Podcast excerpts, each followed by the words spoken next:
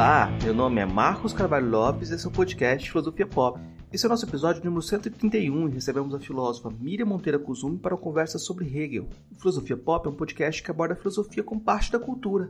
A cada 15 dias, sempre às segundas-feiras, a gente vai estar aqui para continuar essa conversa com vocês. Intercalando com nossos episódios normais, de quando em quando, vamos apresentar episódios de entrevistas temáticas especiais. O podcast Filosofia Pop está presente em outros canais da internet. Você pode encontrar os episódios, mais textos e informações no site filosofiapop.com.br. Temos também um canal no YouTube, perfil no Twitter e página no Facebook. No Instagram, nosso perfil é podcast Filosofia Pop, tudo junto. Você também pode mandar um e-mail para a gente no contato filosofiapop.com.br. Vamos então para nossa conversa com Miriam Kuzumi sobre Hegel.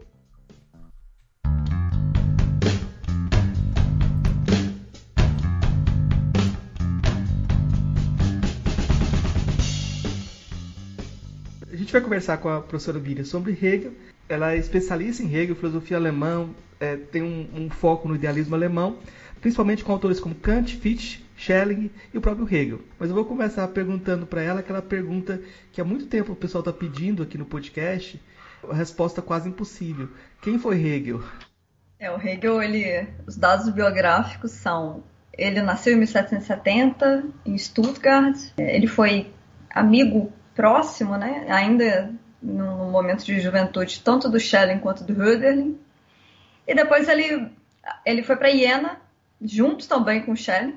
Né? O Schelling estava lá antes, convidou o Hegel para é, dar umas aulas ali. Fundou um jornal também é, de, de textos que os dois faziam. É, o Schelling e o Hegel, chamado Kritischer Journal. E é, depois disso, uh, Napoleão invade Iena o Hegel sai de lá e depois disso ele, ele aceita vários, várias posições em vários empregos diferentes. Ele foi, ele foi diretor de uma escola, depois ele finalmente assume outra cátedra. Ele foi também editor de jornal, mas ele assume uma cátedra, depois ele vai para Berlim. E aí em Berlim ele fica lá dando aula na Universidade de Berlim até o final da vida dele, que foi em 1830.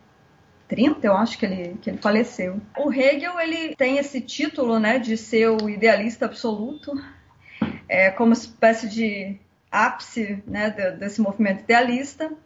É, eu não, não, sei se eu concordo exatamente com o, o, o, rótulo idealista absoluto, não, mas o que acontece é que você tem dentro da Alemanha o movimento do kantismo, né, da filosofia crítica do Kant, e a filosofia do, crítica do Kant despertou um grande diálogo né, com vários, entre vários intelectuais assim, é, imediatamente após a, a, a, publicação da Crítica da Razão Pura, mas depois isso persistiu.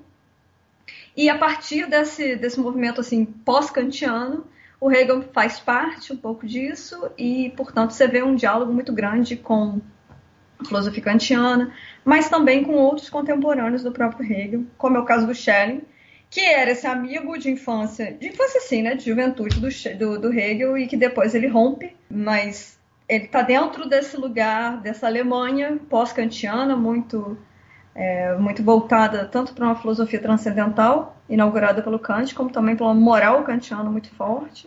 E ele está também, assim, em termos mais gerais históricos, ele está dentro daquilo que em filosofia a gente considera uma segunda modernidade, uma modernidade tardia, que faz parte ali do final do século XVIII e até metade, mais ou menos, do XIX. Então, é, dentro dessa modernidade, você vai ver alguns elementos mais gerais, né, mais, mais genéricos, digamos assim, que é uh, o Hegel dentro de discussões relacionadas à Revolução Francesa, é, ao mesmo tempo ele já dentro, também discutindo a questão do Estado prussiano, é, pensando uma monarquia constitucional, isso tudo também já está ali colocado no, na filosofia do direito do Hegel.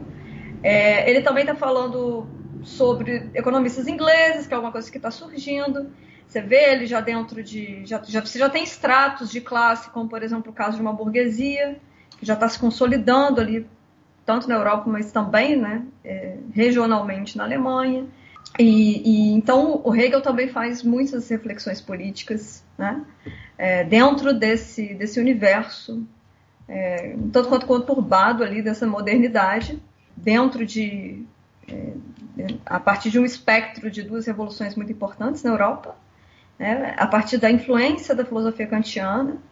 E ele só publicou quatro livros na vida dele, o resto é tudo, na verdade, anotações de aula ou então fragmentos que ele mesmo escreveu, né, anotações que ele fez, textos que estavam engavetados e que depois foram resgatados e é, publicados postumamente. Os quatro textos que ele escreve são um é a Filologia do Espírito, que é considerado ali o mais famoso né, dos textos do Hegel.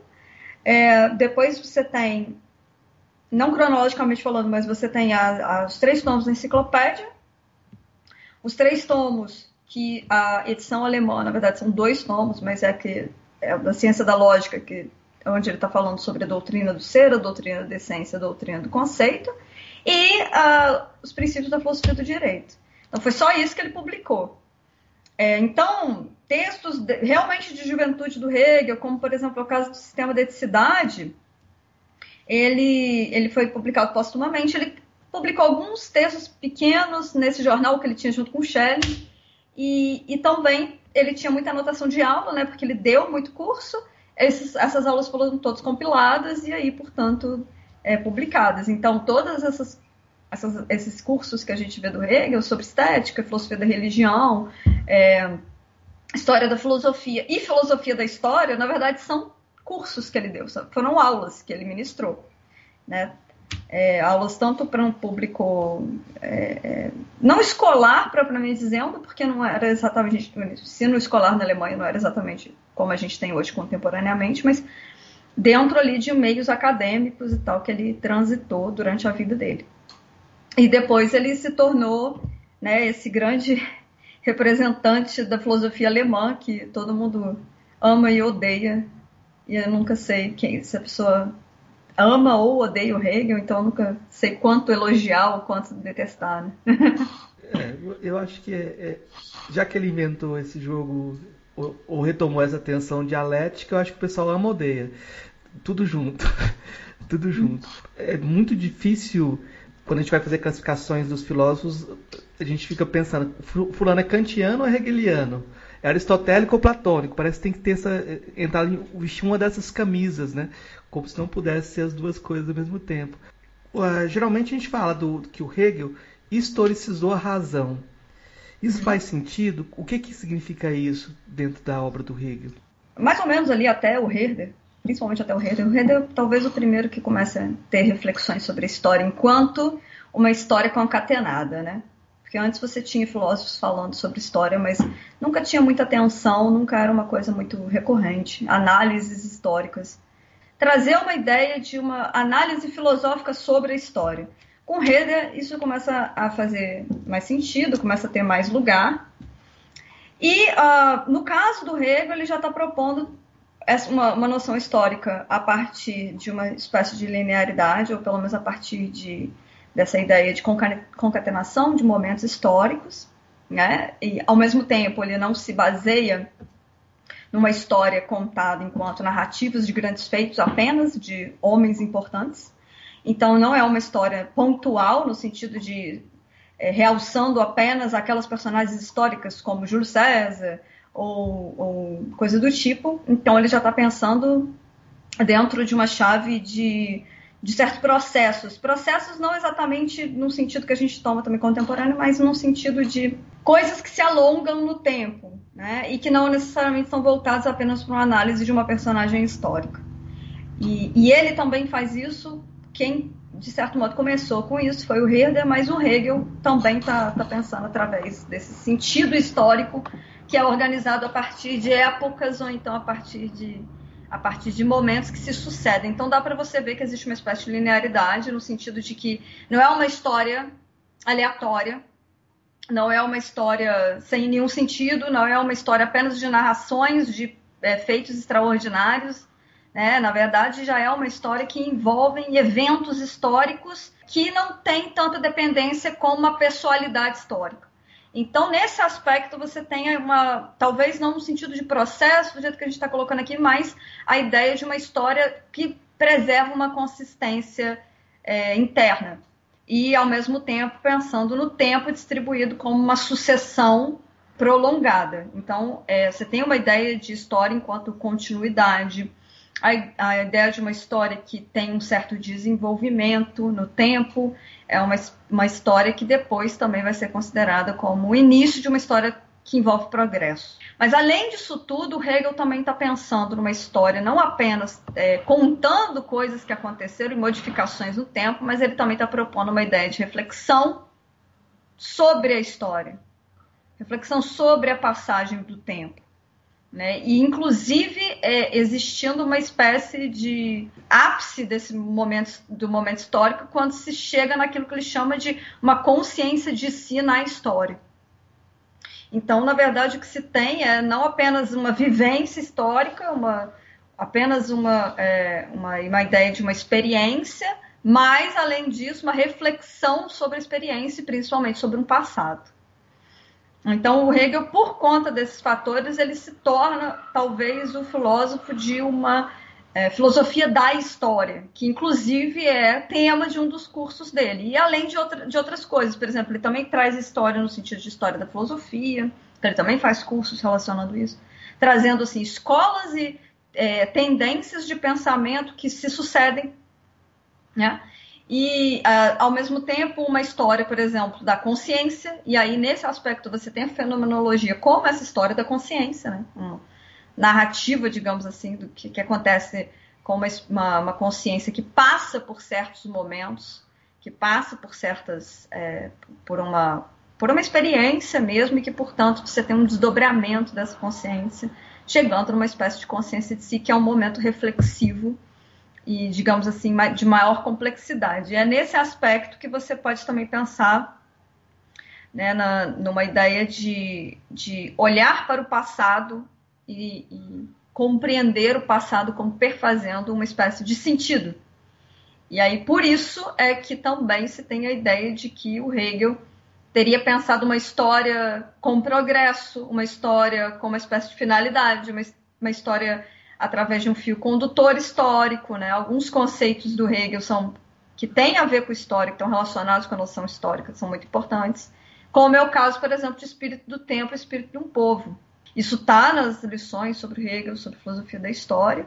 E a ideia é pensar é, elementos, digamos assim, de cultura ou de é, é, é, elementos de, muito próprios de cada povo, como fazendo aquilo que ele entende como uma história mundial, onde você tem uma ideia de sucessão, ou pelo menos ali de uma acomodação entre, entre vários povos, várias culturas que vão tendo essa história é, através de uma, claro, de uma concatenação delas, né? De, de uma forma, é, de uma história articulada, digamos assim. É, é como se o horizonte da filosofia antes ficasse centrado no indivíduo e agora o Hegel rompeu, é, não, não o Hegel, mas aí você tem o, o absoluto desse rompimento colocando a história como o processo da própria formação da consciência? Pode-se dizer isso? Sim e não, porque a questão é, é, é que o Hegel ele, ele, faz uma espécie de movimento de não considerar a história através de sempre através de personalidades específicas. Mas ao mesmo tempo, você tem ali uma noção de subjetividade muito importante, vide a fenomenologia do espírito, né? É, é, isso é bastante importante. A filosofia do, do Hegel é muito articulada com algumas, alguns outros conceitos, como, por exemplo, o conceito de espírito. Mas, digamos assim, ele não, não tem um sentido, por exemplo, de consciência, que é um sentido similar, é, absolutamente próximo de um sentido de um sujeito transcendental, como é o caso do Kant. Né? Porque o sujeito transcendental kantiano ele é um sujeito de uma universalidade que supera delimitações temporais, culturais, históricas, etc. Isso não acontece no caso do Hegel. O Hegel rompe com esse sentido de universalidade do sujeito transcendental, o que não significa que ele não esteja propondo uma, uma subjetividade, uma consciência como universal, mas não nos modelos kantianos. Né?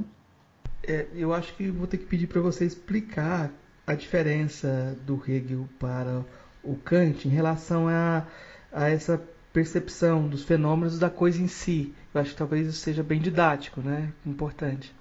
É, tá, então vamos lá, Revolução Copernicana, né? A gente tem ali Crítica da Razão Pura sendo publicada em 1781, por aí.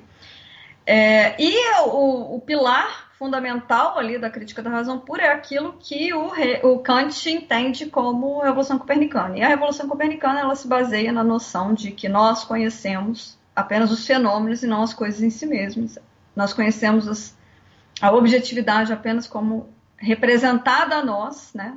E é engraçado que o Hegel, o Kant, desculpa, no prefácio da crítica da razão pura, ele tá ele tem uma citação que para mim ela é muito muito específica e muito é, sintomática, porque o que ele está dizendo é, é, nós conhecemos mais daquilo que nós pomos nas coisas, porque elas são representações, do que aquilo que, que elas são em si mesmas. Então, você tem essa coisa em si, que ela é desconhecida e nós não podemos reivindicar nenhum tipo de conhecimento válido, porque simplesmente nós não temos uma capacidade de ter experiência de certas coisas, mas naquilo que a gente tem experiência, principalmente aquilo que é submetido à nossa concepção de tempo e espaço, pode ser experienciado, e por ser experienciado a gente pode conhecer. Então existe uma espécie de, de digamos assim, humildade epistêmica vinculada com um método super rigoroso. Se nós temos experiência de coisas, ok, você dá um checklist, assim, ok, isso aí a gente pode conhecer, a gente pode ter conceito, especulação, é, uma determinação conceitual dessas coisas enquanto representações, mas as coisas em si a gente não pode provar. E na medida que a gente não pode provar, nós não podemos dizer conheço com certeza aquelas coisas. O que a gente pode fazer é pensar é, hipoteticamente, né? Pensar assim no sentido de, de ter uma de ter uma concepção mais de, de é, imagina, não imaginativa, mas é, é, sem necessariamente passar por esse crivo da própria sensibilidade. Então, por conta disso, fica a, a cargo da da razão, que é uma razão que só pode pensar na coisa em si, e ter ideias né, racionais e transcendentais, e para conhecer precisa ter experiência, principalmente entendimento, que é a faculdade referente ao conceito. Né? Então você vê que, no caso do Kant, ele está propondo um limite para as nossas pretensões metafísicas, principalmente, porque certos objetos, digamos assim, como é o caso de Deus, alma, mundo, eles não vão poder ser conhecidos. O máximo que a gente pode fazer é ter crença, né? É pensar, é até discutir sobre isso, mas a gente não vai poder ter conhecimento válido. E isso limita nossas pretensões metafísicas, limita nosso conhecimento, limita é, o plano epistemológico que a gente tem. Porém, ele é válido na medida em que você não incorre em erro, né? Você não está fazendo um monte de especulação sobre coisas que é, não, não existência, comprovada pelo menos. Né? O Hegel ele não gosta desse tipo de coisa, ele não gosta de uma limitação de uma razão. Muito pelo contrário, ele acredita que essa razão especulativa ela não só pode conhecer coisas, as coisas mesmas, como a própria divisão entre fenômeno e coisa em si, ela perde um pouco de lugar, né, na medida em que não existe limitação para essa razão. E aí o Hegel vai fazer uma espécie de, de, de é, mudança, porque uh, enquanto para o Kant o importante no caso da, da teoria do conhecimento era o entendimento e não a razão, para o Hegel a graça está na razão, que é, uma razão, que é uma razão dialética e especulativa. E aí, enquanto a razão aparece para o Kant como alguma coisa que é o lado, digamos assim, sofístico da nossa intelectualidade, o lugar que a gente cai em ilusão, para o Hegel vai ser o lugar que de fato você está tendo especulação, que é o momento ali dessa razão que é a dialética transcendental, no caso da crítica da razão pura, que o Hegel se apropria e transforma no seu próprio método. É daí que surge a noção de dialética no caso do Hegel, né? É uma herança, digamos assim, de, de inversão que ele faz da obra do Kant. E aí eu vou ter que perguntar o que é dialética? Então, a dialética ela é, digamos assim, esse método do Hegel que está é, tá presente na obra inteira do Hegel, tem nuances de diferenças assim do, do de como ele está colocando a dialética. É, muitos manuais de filosofia, principalmente no passado, agora isso parou um pouco, mas associavam a dialética a tese, antítese e síntese, né? Talvez porque, uh, no caso ali da dialética transcendental da crítica da razão pura, nas antinomias, né, o, o Kant coloca as palavras tese e antítese, né? E também porque o Fichte, na doutrina da ciência, utilizou também essas palavras. E também porque você tem uma herança aristotélica gigantesca falando nesses termos, né? Mas é um jeito muito pobre de ver a dialética, porque é muito simplificador.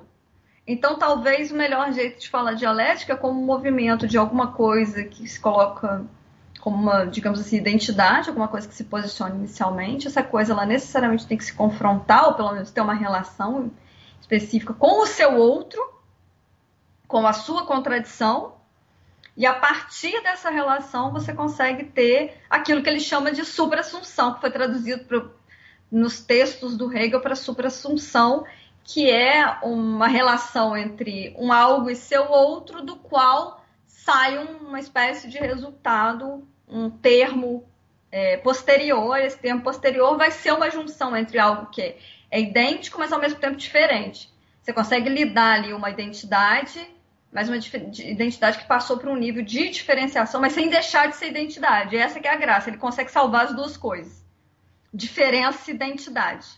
Né? E a graça, eu acho que do, do da dialética está muito relacionada a isso a ter esse movimento de diferenciação, mas sem deixar de ser identidade que que está sempre colocando ali é, a filosofia numa espécie de movimento. Eu vou, eu vou perguntar agora sobre outro conceito, outra descrição que talvez seja interessante para também ilustrar essa relação, que é a relação do, do senhor do escravo, do senhor do servo, a dialética do senhor do escravo, do senhor do servo, como um exemplo disso.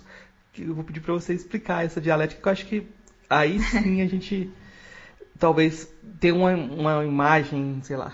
É, o, é, esse, essa dialética do senhor escravo é um caso, de, um momento dialético ali dentro da filosofia do Hegel, é, ela é muito conhecida, primeiro porque você teve ali uma apropriação muito grande da fenomenologia de espírito, e essa dialética está dentro do quarto capítulo da fenomenologia. E ela foi muito apropriada, ela foi muito discutida, principalmente por uma tradição mais francesa né? Tanto com aquela escola que teve na França do Kojève, depois com, um pouco com o Hippolyte, mas mais com o Kojève, e ela foi muito estudada, principalmente por conta dessa herança francesa e que o Brasil herdou muito bem, né? E uh, então ela é uma dialética que está colocada no quarto capítulo da fenomenologia, é o momento onde você tem uma espécie de relação intersubjetiva, onde dentro da fenomenologia, antes desse quarto capítulo, você encontrava uma relação entre uma consciência e o seu outro enquanto uma objetividade. Enquanto normalmente alguma coisa que podia ser entendida dentro de um espaço de tempo, como era o caso do primeiro capítulo, ou então a partir de, de uma consciência que pensava a objetividade, né, como seu polo oposto a partir de propriedades, uma coisa que detém propriedades, ou então essa objetividade explicada a partir de, de uma força, ou então a partir daquilo que o Hegel entende como ser em si, ser para si. Quando chega no quarto capítulo, ele, tá se, é, ele descreve uma relação de uma consciência e a sua, seu oposto, mas esse oposto agora é uma outra consciência. E a coisa fica mais dramática porque agora você está pensando em duas consciências e que uma faz com a, a primeira faz com a segunda, a segunda também pode fazer com a primeira. Então é uma relação onde você tem, continua detendo essa noção de dialética enquanto algo que se defronta com seu oposto, algo que se defronta com sua diferença, mas o outro lado, que é a segunda consciência, também está fazendo a mesma coisa. Então você tem duas saídas, basicamente. Ou você tem ali o, que ele chama de um reconhecimento, que é um reconhecimento mútuo, onde você tem a primeira consciência compreendendo a segunda, ou é, entendendo a segunda, reconhecendo a segunda como uma outra consciência, e essa segunda também vai reconhecer a primeira, então você tem um reconhecimento mútuo de duas consciências que estão ali também dentro de uma espécie de determinação por via de mão dupla ou essa equação ela pode ficar desequilibrada. Quando essa equação fica desequilibrada, você tem um, uma consciência que se coloca como a mestre e a outra que se coloca como, no lugar de subordinação. Então a consciência mestre, ela não reconhece a consciência escrava, mas a consciência escrava reconhece a mestre. Então é, você não tem é, é, é um equilíbrio entre essas duas partes. E por conta disso, você pode é, encaixar nisso uma explicação para dominação, subordinação, para exploração e coisas que, que vão estar tá sempre relacionadas com essa imagem de senhor escravo. É muito engraçado também pensar que, por conta disso, essa imagem, essa dialética do senhor escravo, ela foi muito apropriada para falar sobre diversos casos de subordinação ou de diversos casos de dominação. Então, ela foi apropriada pelo pensamento feminista, ela foi apropriada pelo marxismo, e o marxismo francês, especificamente, começou a olhar para essa dialética do senhor escravo a partir de luta de classes.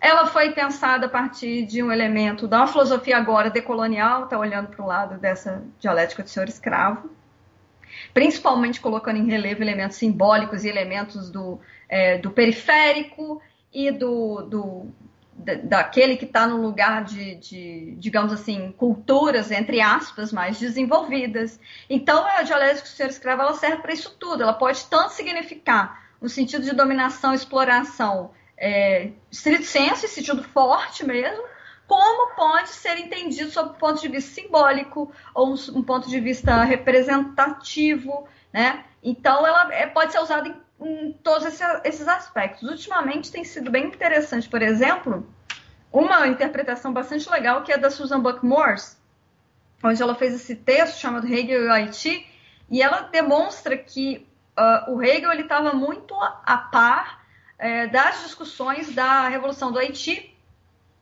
né? E uh, talvez o modelo que ele tenha trazido para essa dialética do senhor escravo tenha sido modelo da Revolução Haitiana o que muda completamente como foi lido a relação da dialética senhor-escravo. Porque normalmente a gente pensava que era uma relação plasmada ou tirada da Grécia Antiga, ou então do Império Romano, porque eram os lugares onde você tinha de fato uma escravidão no passado.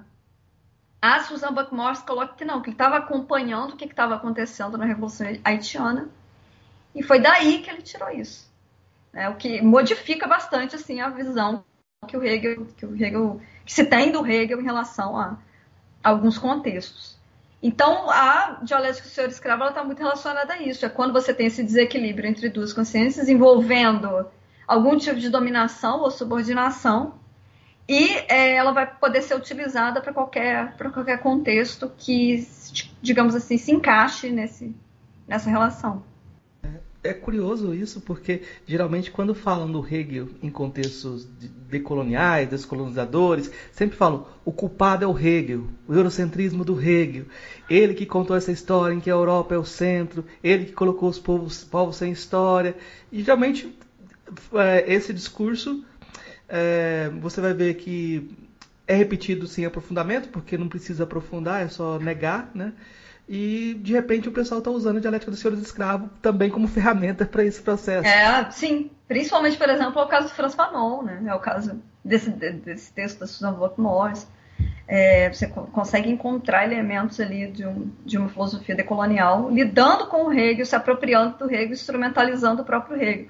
Eu acho que o que acontece em relação a isso é que é como se o Hegel ele realmente tivesse sido é, o precursor muito forte de, de termos que são de um pensamento eurocêntrico, de um pensamento de progresso, de um pensamento de uma civilização, que é uma civilização ocidental nos moldes dele, principalmente uma religião protestante. É claro que ele foi esse cara, ele foi esse filósofo.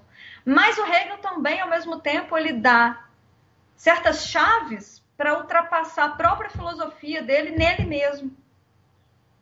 Então é por isso que que é, os leitores, principalmente contemporâneos, não é que eles tenham uma relação ambígua com o Hegel, muito pelo contrário, eles, eles é, confirmam, não, ele era um eurocêntrico.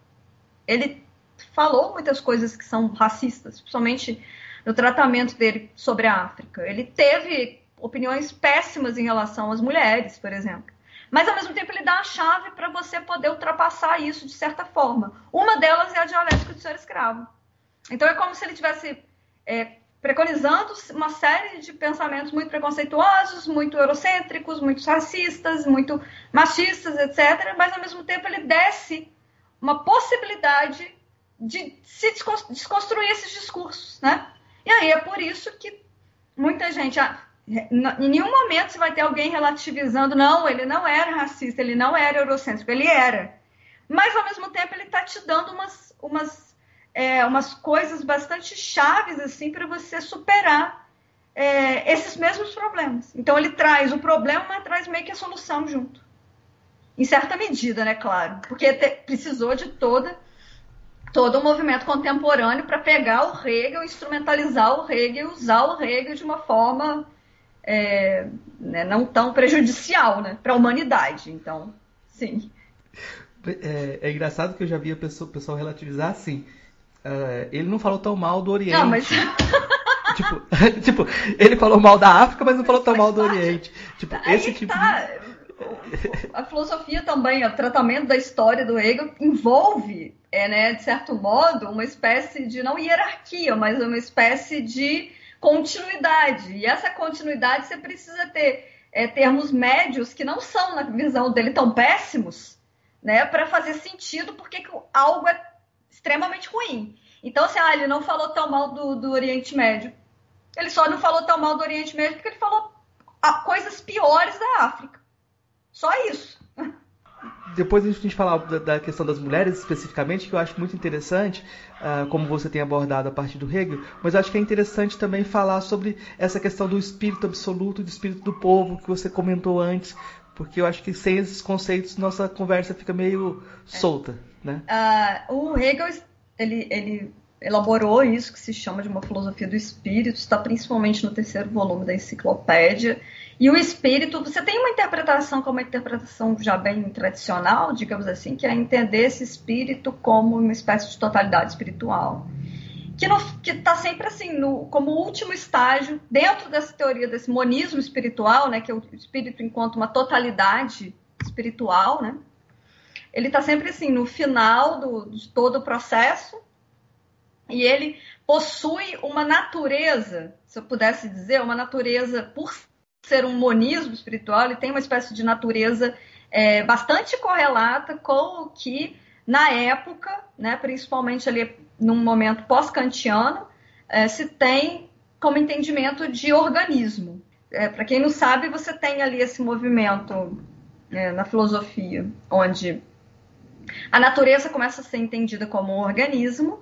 É, isso já tinha sido colocado em alguns sistemas, como, como era o caso, por exemplo, do Spinoza, e então você começa a ter a ideia de é, certos planos de totalidade, mas é uma totalidade que é, digamos assim, é, autorreguladora, ou então causa sui, na medida em que ela se modifica, mas ela se modifica por si mesma. Então ela tem que trazer uma ideia de um todo, mas esse todo ele precisa ter uma espécie de movimento interno para se diferenciar mas esse movimento interno ele não precisa vir de fora, ele precisa se dar dentro dessa, desse plano monista, digamos assim.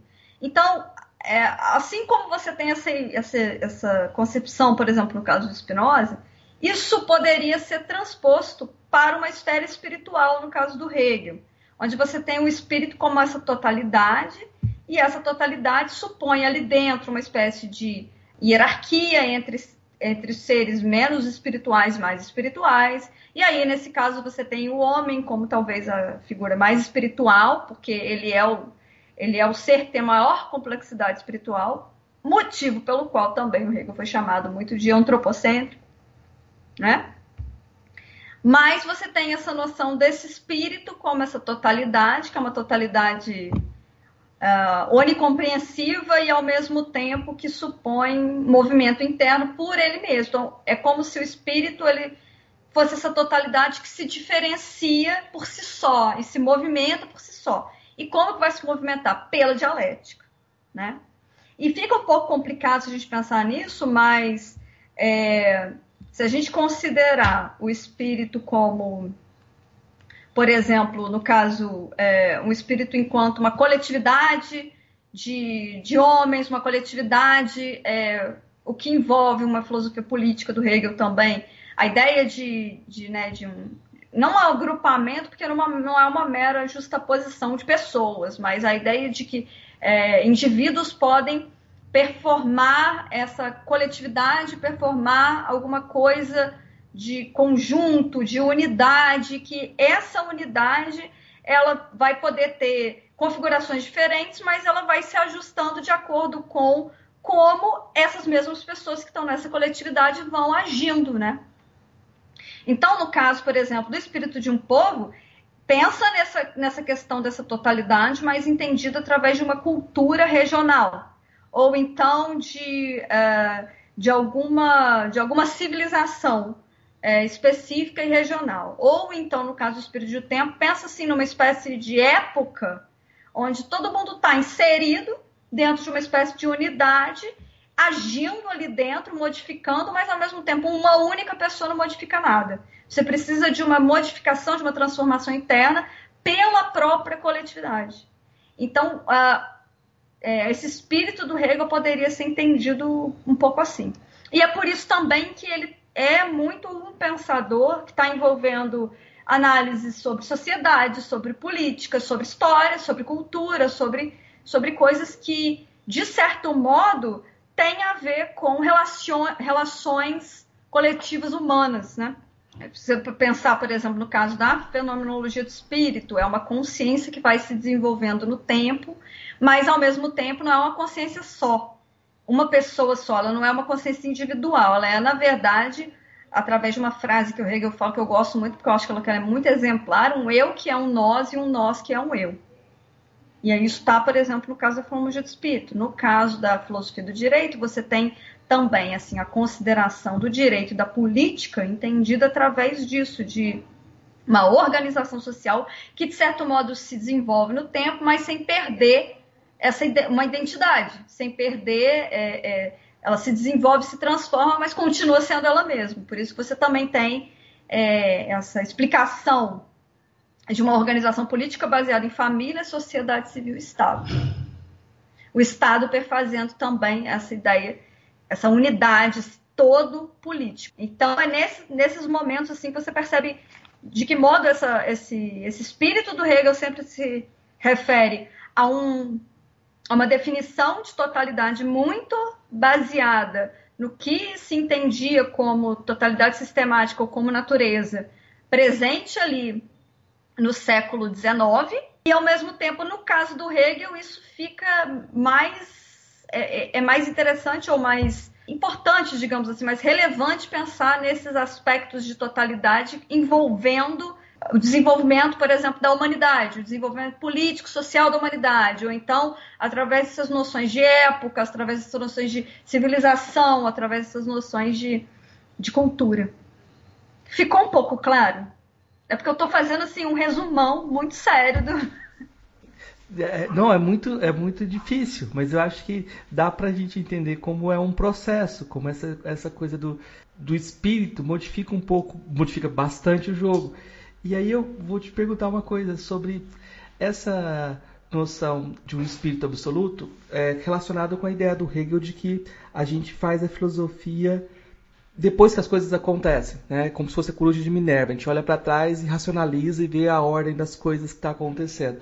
Então, fica também uma hipótese boa, uma coisa que o Richard Hort sempre falava, é que o Hegel não sabia terminar os livros dele, assim, porque por conta dessa, dessa situação. Mas é uma brincadeira interessante porque a gente pode olhar também como se o Hegel fizesse o testamento da Europa. Na medida em que ele racionaliza tudo, ele tem que falar para onde o espírito vai depois também, né? Faz sentido isso? Como é que você vê? Faz, faz, faz sentido. É porque, ao mesmo tempo, ele para com ele, né? Ele só posso ir até aqui. Aí muita gente acredita que ele, o Hegel está falando eu sou o ápice da filosofia, a Europa é o ápice da história, parou a história aqui. E não é exatamente. Essa leitura, ela é até é possível de ser feita, mas ela é um pouco ultrapassada na medida em que você tem momentos em que o Hegel está falando, por exemplo, da América, na filosofia da história, na medida em que, até que ponto ele não está falando que as coisas terminam ali, porque é o máximo que ele conseguiu ver. Porque olhar para trás é fácil. observar a história sendo contada num determinado momento e você poder recontar e fazer uma racionalização dessa história é possível. O problema é quando você tenta projetar coisas para um futuro. E talvez o Hegel não, ele não queira ter feito isso, não queira ter é, projetado as coisas pelo futuro, porque não dá para você fazer projeções óbvias né, e, e, acertadas de coisas que vão, ainda não aconteceram. Agora eu, eu vou voltar para a questão da. Você falou da, da, dialética entre família, sociedade civil e Estado. E aí agora eu vou, vou, vamos falar um pouquinho do lugar das mulheres nesse sistema do Hegel. Como que o Hegel pensa as mulheres? Ou como as mulheres pensam Hegel também? Que gente... É, o Hegel, ele tem esse, esse escrito dele, né, que, que é o sistema da eticidade, onde ele já está falando num primeiro momento sobre aquela questão do reconhecimento, antes da, do reconhecimento da dialética do senhor escravo na, na fenomenologia. E ali ele já está dizendo coisas do tipo, as mulheres, elas, elas têm um reconhecimento que é um reconhecimento pelo amor, enquanto um reconhecimento de fato só pode acontecer através de homens, né? E é, e é, exatamente nessa medida em que homens eles podem sair de um âmbito familiar, é, de um âmbito familiar, o âmbito familiar é um âmbito próprio para as mulheres, onde elas têm essa, esse lugar ali dentro desse núcleo mais básico de ordenação social e política que é a família, enquanto que os homens conseguem ir para elementos políticos estrito senso. Né? E então isso já está colocado nesse sistema da eticidade na medida em que a, é, a, mulher ela tem esse reconhecimento apenas por base em amor. Os homens conseguem ter um reconhecimento que é um reconhecimento político social. Depois isso se repete na fenomenologia, onde na medida em que você está tendo essa organização mais primária que é a família, que ainda é clânica, a mulher ainda está restrita nesse lugar. É o clássico âmbito privado e o âmbito público, né? Enquanto a mulher ela está ainda nesse plano que é privado da família, clânico, o homem consegue reivindicar de fato um lugar político, um lugar, né, de do âmbito público. E ele faz isso na fenomenologia do espírito muito baseado é, na, na tragédia da Antígona? E a Antígona aparece ali como uma figura muito dissonante, porque a Antígona, é, eu não sei se vocês sabem da, né, da, da, do enredo da tragédia, mas a Antígona, ela tinha sido proibida de enterrar o irmão, o irmão tinha traído o rei, que é o Creonte, é. Ele, ela tinha traído o rei, na verdade o irmão dela tinha traído o rei e ela quer é, enterrar o irmão porque você tem uma regra familiar de prestar é, condolências para familiares mortos. Só que ela não podia enterrar o irmão porque é, ele tinha operado algum tipo de traição, tinha tido algum conflito com o rei, o rei tinha proibido de ter esse rito fúnebre. E ela desrespeita o rei e enterra mesmo assim. Né? E, e Antígona aparece, portanto, como essa figura que desrespeitou a diferença entre uma lei pública, uma lei objetiva, uma lei, digamos assim, do Estado, uma lei política e uma lei familiar. Ela não podia ter feito isso, ela não podia ter enterrado o irmão dela, porque quando ela faz isso, de certo modo, ela está desrespeitando o limite entre a esfera familiar, que é a esfera privada, e a esfera pública. Então, ele coloca isso como o momento de uma espécie de hiato entre essas duas coisas e, de novo, a Antígona está num sem lugar e ela não devia ter, ter enterrado o irmão, né? E é engraçado pensar nisso porque, porque, por exemplo, a Judith Butler vai pegar o tratamento da Antígona na fenomenologia do espírito e colocar isso como é, uma questão é, é, que foi recepcionada pela teoria feminista. É, na medida em que há é, a delimitação desse campo público e do campo é, privado e a Antígona como desrespeitando os limites que separam essas duas esferas, né? Então perceba, é, é você tem essa teoria feminista pegando elementos do Hegel, rediscutindo e inclusive utilizando o Hegel para ultrapassar o Hegel. e dizendo que não, que, que, que as mulheres, elas não, essa divisão entre algo privado e algo público, entre a lei da família, a lei da, do, do sentimento, digamos assim, e a lei da razão, elas não precisam estar nessa delimitação envolvendo a restrição das mulheres nessa parte pública. Isso é bastante é, sintomático e muito importante para o próprio caso ali, por exemplo, da, da, teoria feminista, porque isso envolve questões que que estão ali relacionadas com representatividade política, que estão ali relacionadas com o quanto as mulheres elas estão participando desse modelo de sujeito universal, né? Então o Hegel, querendo, mesmo sem querer, ele ajudou. É, é, é ajudou é uma palavra complicada, né? Porque mas, é, eu fico pensando, eu, eu, li um livro de um autor, de, ele estava falando de debates contemporâneos, de repente ele encontrou a solução no Hegel encontrou solução a partir do modelo de família do Hegel. Eu fiquei assim, as pessoas não, não percebem que tem que se questionar, o Hegel nesse ponto está totalmente ultrapassado quando ele descreve a família e a dialética interna da família, para depois passar para o Estado, um modelo de família muito fechadinho. Eu acho muito engraçado como, às vezes, as pessoas pegam esses clássicos sem levar em conta é, toda essa dimensão vamos dizer assim, etnocêntrica, né? Esses modelos de arranjos familiares. Como que o feminismo também, o feminismo também vai atacar essa percepção do, do, desse modelo familiar também, né? É, assim, porque na verdade, dentro daquele primeiro escrito que eu falei, que era o sistema da eticidade, você tem uma noção de uh, um reconhecimento afetivo por amor que ele está associando a, a homem e mulher enquanto casal, enquanto pilar de uma família. Então, esse reconhecimento por amor, ele vai ser entendido é, por, principalmente por um viés de é, elementos afetivos que, é, de certo modo, poderiam ser entendidos como também amor, respeito, estima, coisas do gênero.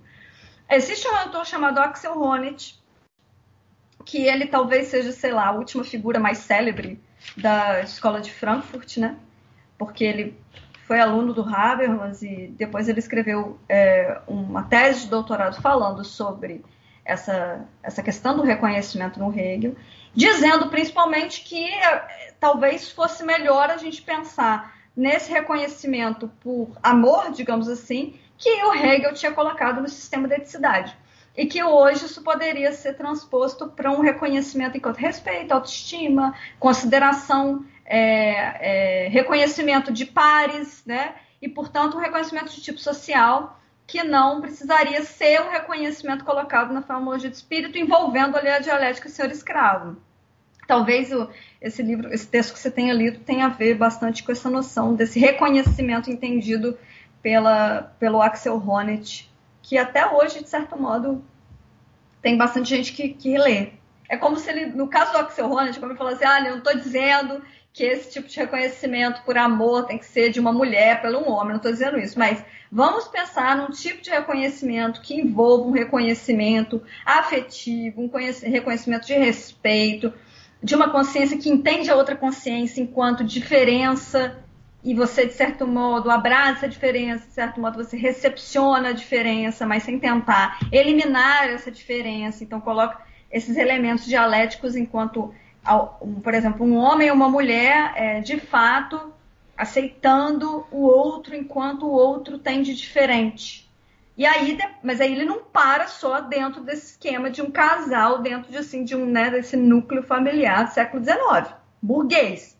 Ele evolui para isso, a partir desse modelo, ele começa a colocar problemas que envolvem ali elementos sociais, né? Então, é, é o tipo, esse tipo de uso que o Axel Honneth faz, de certo modo, é é um pouco bem sucedido, porque ele está pegando elementos hegelianos e transportando, dadas as devidas proporções, para coisas mais contemporâneas. E, e quando isso acontece, é um uso eu acho mais válido do que você de fato querer voltar no núcleo familiar de uma família burguesa do século XIX no meio da Alemanha, né? É, então é, fica próximo da noção do, do Holderlin, do, do amor, daquele, daquelas elaborações. Fica um pouco próximo, exatamente, porque ele né, o, o, o Hegel foi, foi amigo do Hölderlin e o Hölderlin tem uma concepção próxima disso de amor, né, que ele, que ele escreveu, colocou nos poemas lá dele. Agora eu vou, vou perguntar sobre a África no Hegel. A África e eu vou perguntar também sobre o Brasil, porque geralmente o pessoal gosta de falar que o Hegel coloca a África fora da história. A África não tem tá fora. E o, e o Brasil e esse espaço aqui é melhor? Como é que é? Eu não sei o que, que o Hegel diria se ele encontrasse o Brasil. Né? E é o Bolsonaro ainda por cima. Mas, enfim, é, as concepções do Hegel sobre a África, elas são péssimas. E não tem como passar pano. Elas realmente são péssimas. Né? É, e elas estão dentro de todo aquele esquema que eu falei antes, né? Toda aquela aquele, aquela, aquele parâmetro teórico dele sobre uma noção de uma reflexão, de uma consciência que se torna consciência de si, que é uma consciência reflexiva, e a história se faz como esse ponto de vista reflexivo que um povo faz de si, que um povo faz em relação, por exemplo, à sua organização política, que o povo faz em relação à sua moralidade, à sua religião, né, fazendo uma espécie de unidade consistente, objetiva e que tem essa reflexão necessária.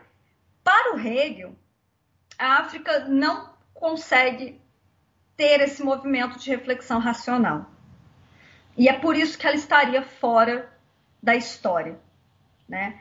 Ela, não, é, ela não apresenta nenhum tipo de desenvolvimento no tempo, ela não consegue sair se desenvolver e garantir uma espécie de reflexão de si que poderia estar é, expressa numa organização política enquanto Estado, ou então uma religião enquanto desdobramento é, de, de, de um entendimento religioso, de algum poder religioso supremo e bom, assim como também não poderia ter esse elemento enquanto civilização, essa unidade civilizacional. E aí o problema é que as concepções do Hegel sobre a África, é, número um, elas são erradas porque 100% das vezes ele, ele nunca foi à África, ele não viu a África. É possível que ele nunca tenha visto uma pessoa negra na vida. O que significa que as fontes que ele toma como dadas e que ele vai escrever, uh, escrever não, né, mas dar as aulas sobre a filosofia da história são narrativas de missionários e pessoas europeias que foram na África. Não tem como isso dar certo. Não tem como ele ter tido uma opinião minimamente favorável sobre a África, né? Então, tudo que ele vai falar da África são opiniões de outras pessoas que são missionários, pessoas que foram lá para civilizar. Então, fica complicado, né? Para início de conversa, você ter toda uma formulação do que, que é, é um continente inteiro a partir desses, desses dados, a partir apenas de histórias que foram contadas e o que ele leu. E principalmente né, com o fator ser missionário, que para mim talvez seja não o pior, mas o mais enviesado. Então, nessa medida, ele sempre associa a África, primeiro que ele começa com uma divisão da África em três partes. Isso já declara, assim, claramente, né, já tem claro uma, uma, um modo bastante eurocêntrico de ver um continente inteiro, porque é um continente imenso que ele simplesmente divide em três partes. Tudo bem que ele também não tinha consciência da dimensão da África, né? Mas essas três partes elas são divididas assim entre uma parte do Egito ali, mais digamos voltada para uma Ásia, aí você tem uma parte mais da África ao norte, que é uma África mais europeizada ou uma África ali muçulmana e a, embaixo ele associa, claro, com a mais profunda selvageria. Então ele está dando uma concepção estereotipada da África, inclusive talvez os, esses estereótipos eles tenham sido fundamentados pela, pela leitura que fizeram do Hegel. Ele pensa, uh, é, número dois, ele está pensando também a África não a partir de povos distintos que mantinham trocas entre eles ou que mantinham relações muito mais sofisticadas ou tribos muito mais sofisticadas, reinos muito mais sofisticados do que ele de fato quer, é, que, ele, que ele de fato coloca na, na filosofia da história dele. ele pensa sempre uh, a África muito voltada para um lado de, digamos assim, uma sensibilidade não racional. Então, você tem a imagem da, das pessoas da África como selvagens, irracionais, não passíveis de ter é, uma religião oficial ou uma organização complexa como um Estado, o que também se comprovou que era falso, e uma religião que não é uma religião cristã. Então, assim, outra coisa, por exemplo, uma das coisas que o Hegel fala em relação à África é que a África, ela tem um elemento religioso, mas esse elemento religioso é muito baseado em feitiçaria, é, e fe, é, em feitiçaria no sentido de magia e fetichismo que não é de fato uma religião é, legítima, como, por exemplo, o cristianismo é, né? principalmente ali um cristianismo protestante. Mas, um, por exemplo, eu li um artigo falando sobre essa questão, essa visão da religiosidade no caso da África, e, e esse artigo colocava em questão o seguinte: tá, mas a religião cristã não é cheia de fetichismo e feitiçaria? Também né? É, por exemplo, milagre na Bíblia não é, é, feitiçaria, digamos assim, é, é, sonho profético, não envolve também um elemento de feitiçaria? Ou também, é, no caso do fetichismo, o que, que é, é comunhão se não um elemento é, material que simboliza e se remete a coisas exteriores? Então, quando você tem uma concepção de uma religiosidade, várias religiosidades, né? porque a gente também tem que pensar que existem diversas religiões ali funcionando na África, que envolvem feitiçaria e fetichismo, é próprio da religião envolver elementos de feitiçaria, de magia e também elementos de fetichismo, na, na, na medida em que você tem objetos que significam coisas para além dessa objetividade material dada. Então, assim, é, o problema, no final das contas, é que não era o fetichismo e a feitiçaria que o Hegel estava acostumado.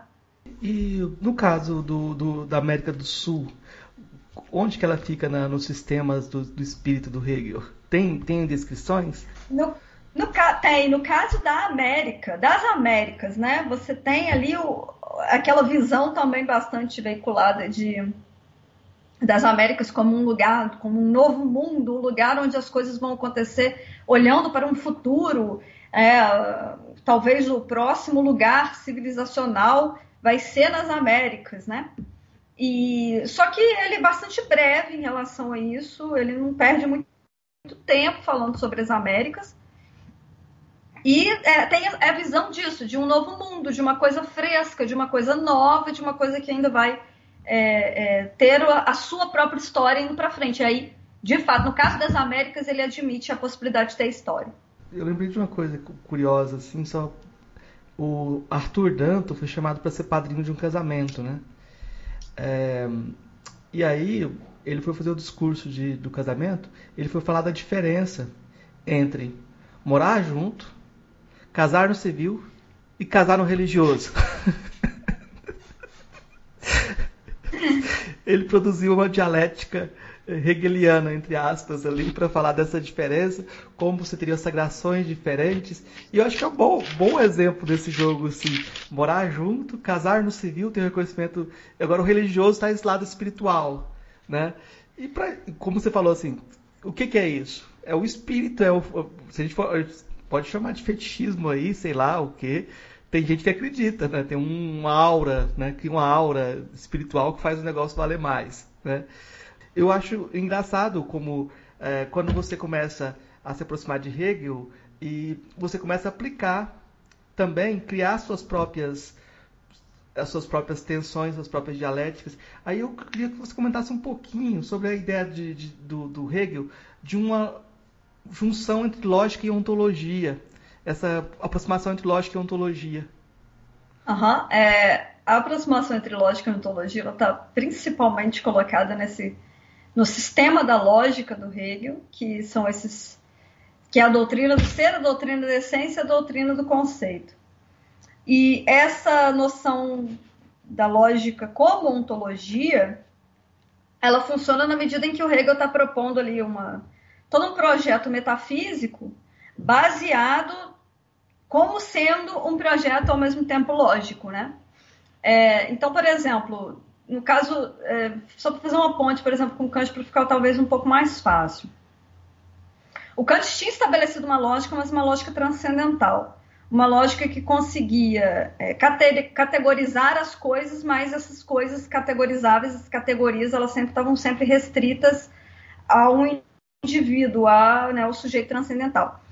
O Hegel pega esse elemento de categorizar é, nessa possibilidade lógica e, é, o, e, ultrapassa o indivíduo e projeta isso para toda a realidade. Então, a própria realidade, o mundo, ela vai ter essa, essa digamos assim, estrutura lógica subjacente que pode ser é, apreendida se, é, é, se for possível através de categorias lógicas que dão uma explicação ali da realidade. E isso está colocado na ciência da lógica. Né? E é por isso que é, o Hegel vai estabelecer uma, a lógica como sendo o pensamento metafísico dele, o pensamento mais importante. É o lugar onde você só tem, só está lidando com conceitos e categorias lógicas. Essas categorias lógicas elas são, por exemplo, ser, a essência, e dentro do ser, é, todas as determinações do ser, no caso da essência, o que, que significa para a essência, e, portanto, a gente está dentro de um, de um âmbito que ele é puramente lógico nessa medida, porque a gente só está lidando com conceitos e não com coisas empíricas ou concretas de materialidade, digamos assim. Então, ele dá essa explicação. E todas as vezes que, por exemplo, ele vai, depois ele, ele coloca é, sei lá, uma filosofia da natureza, é uma filosofia da natureza entendida a partir desse âmbito conceitual que se coloca ali no, no campo da natureza, do mundo natural. Quando ele está falando, por exemplo, na filosofia do direito, ele pega o elemento do direito, ele entende assim, agora vamos ver o conceito de direito e ver como esse conceito de direito ele está na realidade. Então você vê que existe ali como fundamental toda essa toda essa toda a especulação lógica do Hegel como principal e que, portanto, vai, é, digamos assim, ordenar as outras partes do sistema dele. Eu não, não sei, eu, eu, vou pedir mais uma coisinha aqui para você. Pode pedir. É, eu vou pedir para você explicar um pouquinho essa passagem do ser para a essência para o conceito.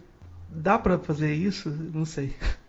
Ah, eu vou, tá, eu vou tentar resumir aqui, é porque são, tipo, umas 800 páginas, né? Mas assim, é, a relação entre ser, essência e conceito está muito relacionada à noção de ser em si e ser para si.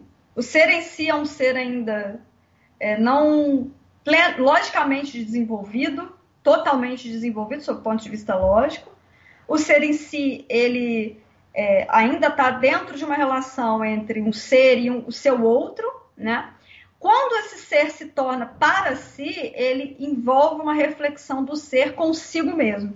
É uma reflexão, digamos assim, interna do ser consigo. E quando há, portanto, esse momento do ser para si, é onde o Hegel faz uma espécie de ponte para a essência. E a essência não é algo dissociado do ser, como poderia estar dentro de uma, de uma ótica de lemorfismo, por exemplo, num caso aristotélico. Na verdade, a essência ela continua sendo o ser, só que agora é um ser que, é, que, que traz um âmbito de negatividade consigo mesmo, que reflete sobre si mesmo, quando ele faz isso, ele se exterioriza e essa exteriorização é a essência. Então ele consegue ter uma essência que na verdade é uma aparência, o que contradiz assim é, é uma coisa mais um senso comum da história da filosofia que separa é, essência e aparência. Na verdade, você tem um ser que está sempre, é, uma essência que está sempre junta com o ser, porque o ser está sempre ali junto com a essência, na medida em que essa essência é apenas um movimento de reflexão do próprio ser que nega a si mesmo, reflete e, portanto, traz ali uma, uma espécie de exteriorização essencial, né? Já no caso do conceito, o conceito vai ser entendido pelo Hegel como é, a unidade entre o ser e a essência, e esse conceito ele vai ter inicialmente uma ideia de, do juízo e depois ele vai ter uma forma de silogismo, porque o silogismo é como se houvesse ali juízos concatenados e tendo uma espécie de, de, de ligação mais complexa, né? E que, portanto, dando ali uma, um ângulo muito mais de complexidade ao conceito do que seria um conceito puramente é, X é Y. Né? Então ele unifica, então perceba que na medida em que ele está falando que o conceito aparece como uma unidade entre ser e essência, ele volta para esse âmbito puramente intelectual de explicação de uma realidade através dessa estrutura, digamos assim, intelectual e lógica. E esse conceito ele vai aparecer como o ápice da ciência da lógica e depois é, entra para um lado do que eles chamam de ideia absoluta. Essa ideia absoluta é quando esse conceito vai de fato para a realidade. Então você vê que existe também uma espécie de circularidade. Você começa num ser, esse ser é inicialmente colocado pelo Hegel como ser puro, que é um inicinho ali da ciência da lógica, e ele vai se desenvolvendo, se transformando, mas sem deixar de ser ele, retomando aquela ideia da dialética de identidade mais diferença, e ele termina essa essa, esse círculo, digamos, seu percurso, digamos assim, numa ideia absoluta que de fato pode ser pensada dentro de uma realidade é, sensível. Mas o ápice ali da ciência da lógica é esse conceito, enquanto uma categoria que, que unifica ser e a ciência. Não, é, é, um dos, da, das passagens, um, um, dos livros mais difíceis da filosofia, é, sempre lembrado por essa dificuldade de conseguir entrar na linguagem do Hegel e tentar é, seguir esses passos argumentativos. Mas eu, eu, vou, eu vou, vou arriscar aqui, vou contar, vou, vou dar um exemplo que, é, que eu usava quando eu estudava o Hegel para você me dizer o que está errado. é, quando a criança começa a ver as cores, quantas cores de verde que ela vê? porque ela não vê o verde ainda. Ela vê todas as cores ainda e não tem a separação do verde. Então, isso seria o que aparece o ser inicial. E aí ela vai aprendendo a separar o que é o verde daquele multidão de, de cores que ela está percebendo. E aí ela vai ter a essência daquilo. Na medida que ela consegue usar essa palavra e aplicar nos contextos, você teria o conceito de verde. Uh, e aí você poderia aplicar em qualquer outro contexto. Mas eu, eu gosto desse exemplo só para essa ideia de que no início a criança vê tantas cores que o, o verde tinha vários tons e ela vai perdendo isso um pouco também na medida que ela vai se determinando também. E, e vai usar o conceito no final de uma forma em qualquer contexto, mas é a mesma coisa, só que modificada. É no sentido assim de que aí é de fato um elemento lógico que ela está que ela tá utilizando nesse, nesse aspecto? É, tipo, é, na medida que ela tem, ela, ela tem um conceito de verde, ela vai poder usar em qualquer, ela vai reconhecer, para ela, não, isso não é azul, isso é verde, né? Mas para fazer esse reconhecimento, tem que passar por um processo de, processo de diferenciação entre uh, as cores, etc. Não, não é um exemplo bom, vou cortar. Não, não, não, é, talvez, quer ver um exemplo é, que, que, que pode ser utilizado no caso da ciência da lógica? Foi utilizado bastante, mas é apenas um exemplo, né? só para meios Sim. pedagógicos. Assim. Imagina que eu falo, o Marcos é brasileiro, o Marcos uhum. é homem, o Marcos é, é, mora na Bahia, o Marcos é professor. Ao invés de você, então, atribuir coisas ao Marcos, de repente você fala sujeito, verbo, predicado. Outro exemplo similar. É, eu vejo um quadrado, eu vejo um triângulo, eu vejo um círculo. Ao invés, então, de eu ver um quadrado grande, amarelo, um círculo uh, verde e um, um retângulo uh, cinza, agora eu estou falando de forma geométrica. Você entende como é diferente?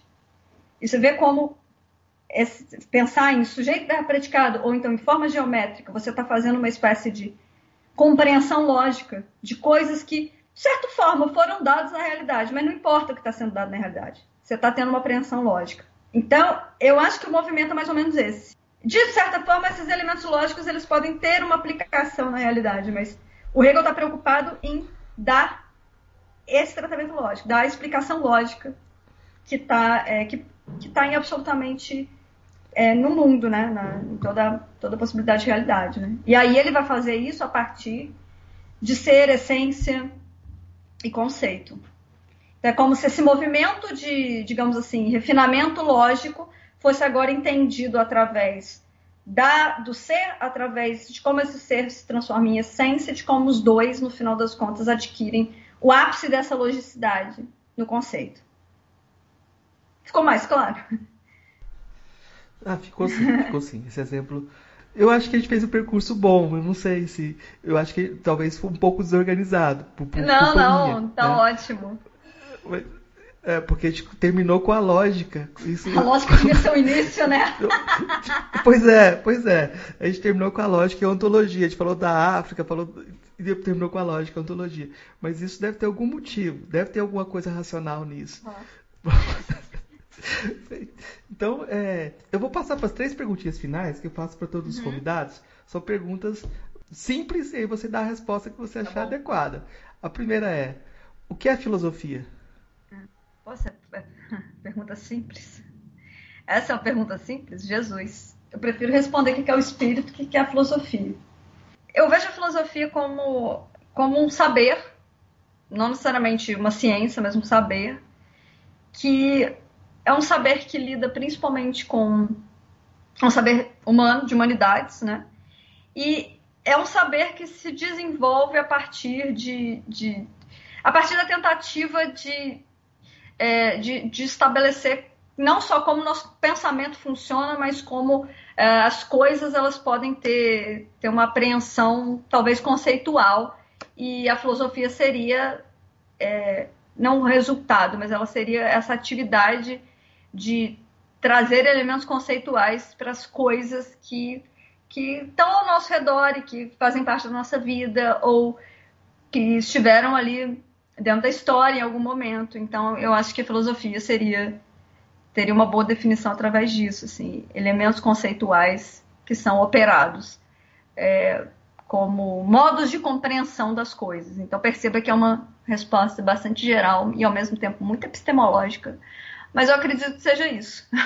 É, qual a filósofa ou filósofo que mais impressionou daqueles que você conheceu pessoalmente? Há um tempo atrás eu fui nesse, nesse curso de verão, que era uma espécie de residência filosófica em Bonn, que era, era, era como se fosse. Você viajava para lá, ficava duas semanas tendo aula todo dia, e eram 10 horas de aula, e você ficava lá assim, só pensando filosofia, estudando filosofia, lendo texto de filosofia. Então eu fui para isso e, e, todos os dias você tinha ali palestras finais de professores que eram que tinham sido convidados. Então, por exemplo, no ano que eu fui, eu tive palestra do Robert Brandon, tive uma palestra também do Sebastian Gardner, que é um que é um comentador assim, um filósofo que também fala bastante sobre Schelling, menos de Hegel, mas Schelling, Sartre, ele é bastante interessante. E todo mundo se espelhava nesses caras, assim, nesses, nesses filósofos homens muito é, reconhecidos. E tinha uma professora que eu particularmente achei a melhor palestra. O nome dela era Lydia Gurr, que ela é de Colômbia, né? E ela trabalha com a Escola de Frankfurt. E para mim ela tinha sido muito sensacional. Teve também é, um professor que eu também fiz um outro curso de verão, mas dessa vez foi na USP, que era um professor muito legal. E ele não era exatamente esse, esse filósofo no sentido de, de uma genialidade encarnada e tal, muito pelo contrário, ele era extremamente pedagógico, extremamente receptivo e muito gentil, e o nome dele era Peter Diels, que ele também tem uma entrada ali em filosofia crítica e é, teoria crítica, na verdade. Então, talvez eu acho que são essas duas pessoas que eu achei mais legal. Perceba que não são as respostas que todo mundo dá, né? Todo mundo vai pensar num professor que dá umas palestras bastante lotadas e tem uma oratória maravilhosa. Eu estou falando de pessoas que me impressionaram, mas que não necessariamente impressionam outras pessoas.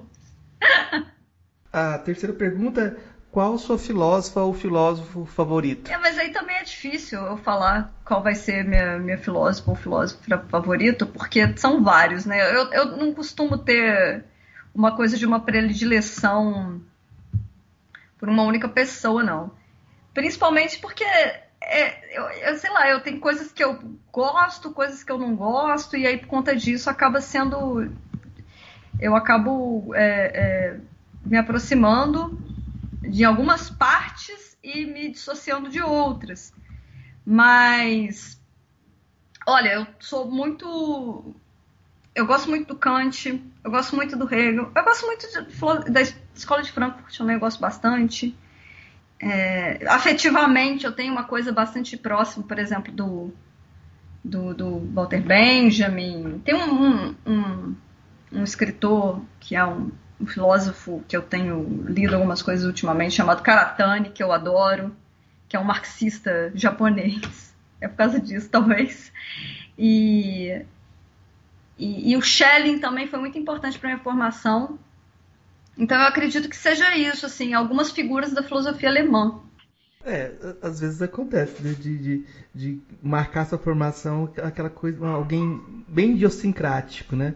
Mas nesse caso aí, eu acho que as escolhas têm uma marca do, de como você vê a sua atividade também, o caminho que você está fazendo, né? É, eu queria, então, pedir indicações para os nossos ouvintes, indicações do que você quiser indicar de filme, livro, música, ou se, se você quiser indicar alguma coisa para os nossos ouvintes que você quiser.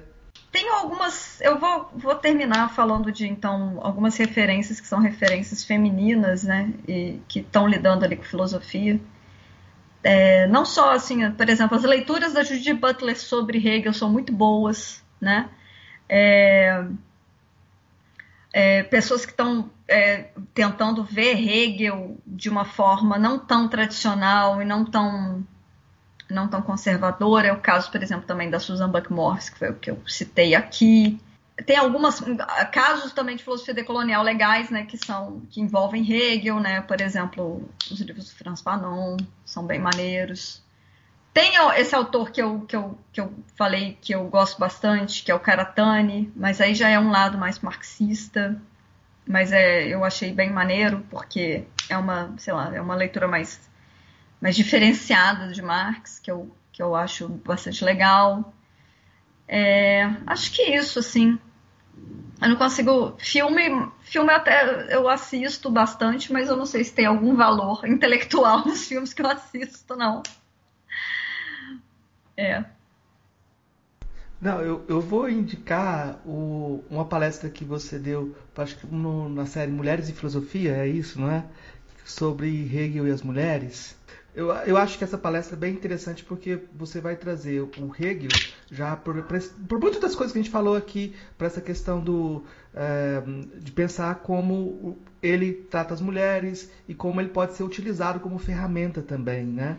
E aí Sim. eu acho que é, que é uma indicação bacana. E eu, eu já ouvi é, encontros do seu grupo de estudo, só que agora eu não lembro o nome do grupo que você participa que no YouTube, que tem um grupo de conversação. Qual é o nome? Ah, tá. Ah, agora. isso é importante eu falar para fazer divulgação. Tem esse, na verdade, um instituto chamado Outros Estudos, é isso que você está se referindo, Marcos?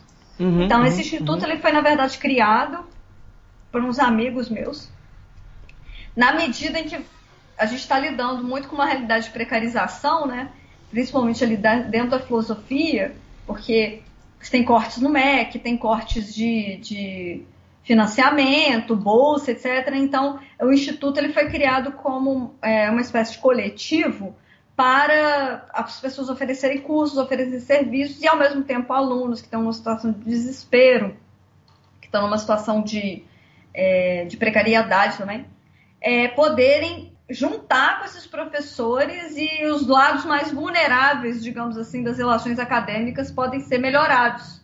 Então a ideia é oferecer curso, oferecer também serviços como tradução, atendimento psicológico, etc.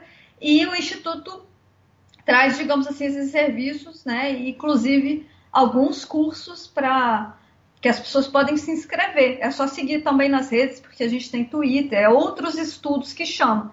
E a gente também tem um canal no YouTube onde a gente faz umas lives e essas lives elas ficam salvas lá. Então dá para ver umas coisas maneiras assim. É isso, acho que já são indicações para acompanhar. A sua tese eu já vi que já está online também, então sobre Hegel e Schelling, então o pessoal pode ir atrás do, do material. E eu vi o, o, o artigo também recente sobre é, ontologia e lógica, que fechou nossa conversa hoje também, nosso, o tema. E eu queria agradecer a sua disponibilidade, por, porque falar de Hegel é muito difícil, ainda mais num podcast assim. E queria deixar então o espaço para você dar seu recado final. É, não, eu queria agradecer né, o convite. É, é, o Hegel ele é uma figura um tanto quanto controversa no, na história da filosofia, porque ele tem realmente um vocabulário muito complicado e ele tem, né, é, é, um sistema muito complicado e aí as pessoas elas tendem a, a não querer se envolver com Hegel, mas não é não é impossível, é difícil, mas não é impossível. E, e, e para as pessoas que têm interesse, é só começar, assim, é só tentar é, começar de textos mais fáceis, ler junto com comentadores, e é, não é algo absolutamente impraticável ler Hegel. Né? Existe uma dificuldade muito grande de tentar ver essa filosofia alemã, principalmente dessa época, como algo acessível, porque realmente é muito complicado. Mas ela também é muito, ela é muito apaixonante porque ela tem alguns problemas ali que são muito interessantes. Começando pelo, pelo Kant, mas passando também, por exemplo, pelo Fichte, que tem né, uma concepção incrível sobre uma relação entre sujeito, consciência e não eu, né? Eu e não eu, assim, o que, que é essa objetividade que o eu se confronta. Depois você tem o Schelling falando sobre uma filosofia da natureza, uma filosofia da identidade. E por último você tem o Hegel, que é considerado mais complicado, mas ele realmente tem momentos na obra dele que são muito interessantes. Então, assim, por ser muito difícil, as pessoas elas não se interessam, então não, não, não, não, não tentam ler, não tentam estudar esses autores, mas não precisa ser tão difícil. Não precisa ser absolutamente impraticável e, e muito complicado, né? A verdade é, é só dar um primeiro passo. É, eu acho que o que o que me chama atenção assim, sua fala é porque as pessoas estão muito presas então em falar não Hegel eurocêntrico não vou ler e fica muito fácil fazer isso. E não pensar que ele pode ser ferramenta também de emancipação também. Eu acho que essa ambiguidade dele é, é algo que chama atenção para quem se aproxima para quem é. tem esse contato. E até para tipo como você vai entender Marx sem passar pelo Hegel? E as pessoas tem muitos marxistas que falam, não, não vou ler Hegel. Então é muito essa posição dele.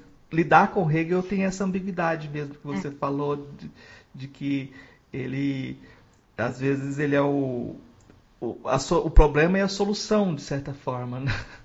É, ele é, tem alguns casos específicos na história da filosofia onde é, uma mesma, o mesmo indivíduo desperta sentimentos completamente opostos, né? Então, assim, o Hegel ele tanto pode ser visto como filósofo é, de, uma, de, uma, de um método incrível e um filósofo que está ali pensando de uma forma absolutamente genial e que abre espaço para todo o marxismo vir. Às vezes ele é só entendido como um grande totalitário e, e, e, e voltado assim para um, uma coisa de um Estado autoritário e de uma dialética fechada. Então, algum, alguns momentos na história da filosofia você tem essas figuras, que essas figuras olha, são idolatradas ou completamente tornadas como é, os inimigos da humanidade. E aí, nesse aspecto, Hegel é uma dessas figuras, assim. Né? Então, é, é, é, bem, é bem difícil também lidar com ele, porque às vezes ele pode ser os dois ao mesmo tempo. Tá certo, Miriam. Muito obrigado, então. Marcos, eu que agradeço, eu adorei. Ei, gostou do nosso episódio? Apoie a gente lá no Catarse, é só 5 reais por mês, o preço de um cafezinho. Ajuda a gente a continuar divulgando a filosofia no Brasil. catarse.me barra filosofia underline pop.